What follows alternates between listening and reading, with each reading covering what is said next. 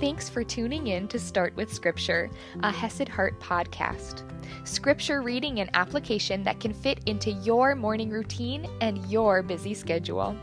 Learn more at HesedHeart.com.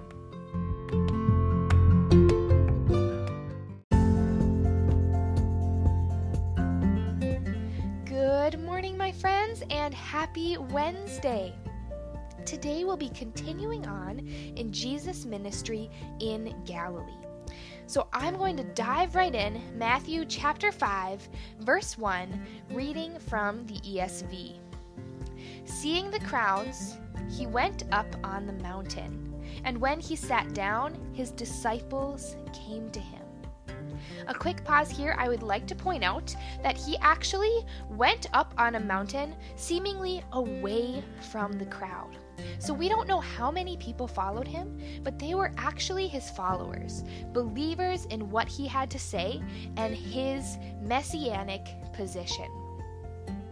Hopping in to verse 2, we'll actually dive into a section called the Beatitudes.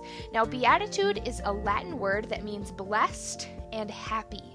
And I think that's something that a lot of people have a misconception about. When you hear the word blessed, you do think happy, easy, content, like everything is going well in your life and you are prosperous and successful.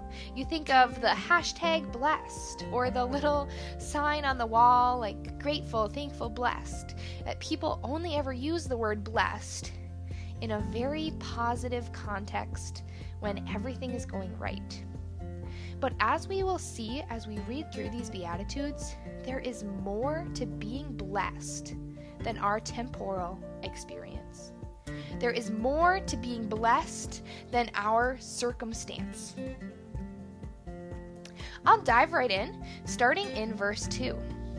And he opened his mouth and taught them, saying, Blessed are the poor in spirit, for theirs is the kingdom of heaven.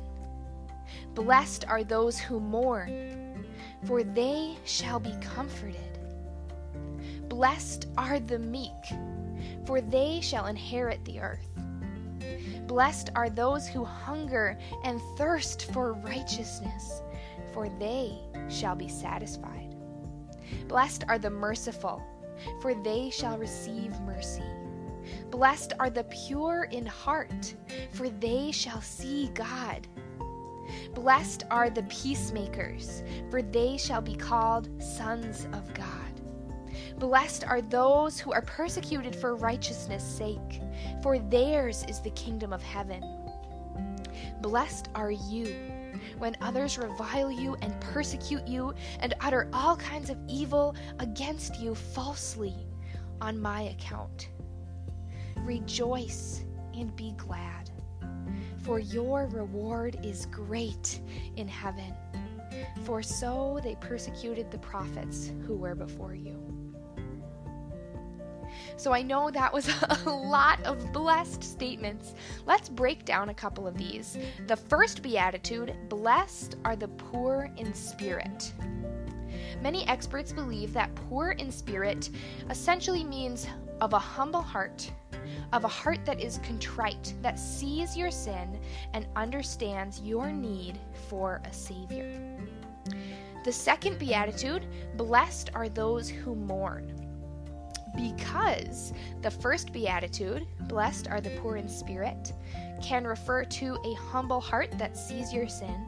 Some experts believe that the mourning here actually refers to the, the sadness and the sorrow you feel when you see your sin and know you cannot save yourself. However, as I have researched the actual Greek word, it is also used in the context of mourning that we would think of. When you lose a friend, when you lose someone in your life and you mourn and you grieve and you are filled with sadness. For example, the same word is actually used in Mark chapter 16. It's used to describe the disciples after Jesus died. Even though both may be valid interpretations, I just want you to know that if you have lost someone, blessed are those who mourn, for they shall be comforted. The third beatitude Blessed are the meek. The word for meek can also be translated into gentle or humble. Not proud, not pushy. Blessed are the meek, for they shall inherit the earth. Blessed are those who hunger and thirst for righteousness not hungering and thirsting for our own selfish gain or for our own prosperity, but for justice and for righteousness. Blessed are the merciful, for they shall receive mercy. Blessed are the pure in heart. Here, Jesus is saying, Blessed are the pure in heart. Your heart, your intent, your motive matters more than looking religious in the eyes of others. Blessed are the peacemakers. Now, peacemakers are distinct from peace breakers. We all know peace breakers people who are destructive, people who stir up disagreements, people who live for drama. We know peace breakers. But peacemakers are also distinct from peace keepers, people who avoid healthy conflict because it's difficult or uncomfortable. Conflict is good when done in a constructive and healthy way. And we see, Blessed are the peacemakers, for they shall be called sons of God. We also see, Blessed are those who are persecuted for righteousness.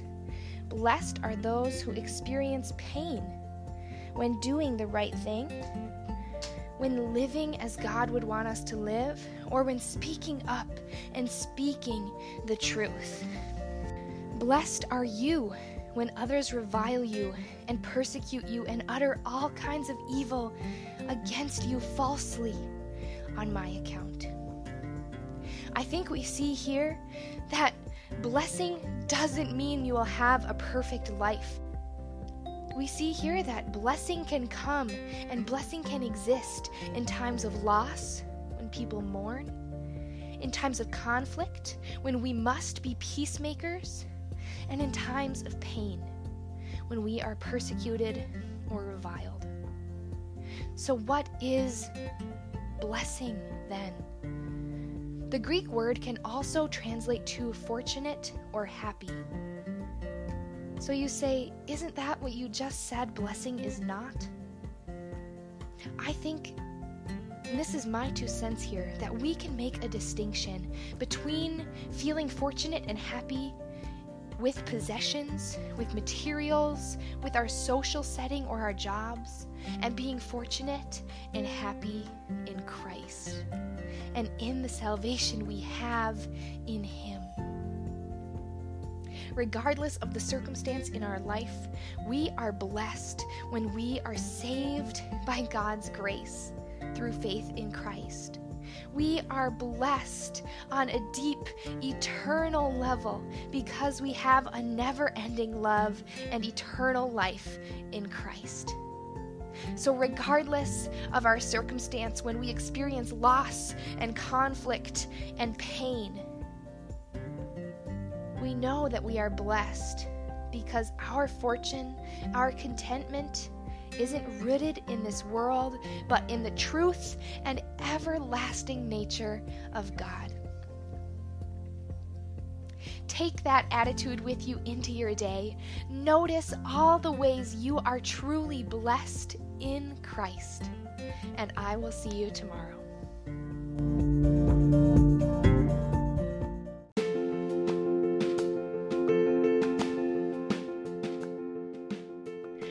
Am so proud of you for starting with Scripture. If you enjoy these free podcasts, please consider contributing to the ministry at Hesed Heart. You can do this through the Anchor app or by visiting hesedheart.com slash give. You can also visit hesedheart.com for even more resources, including faith-based yoga and Bible-based meditations.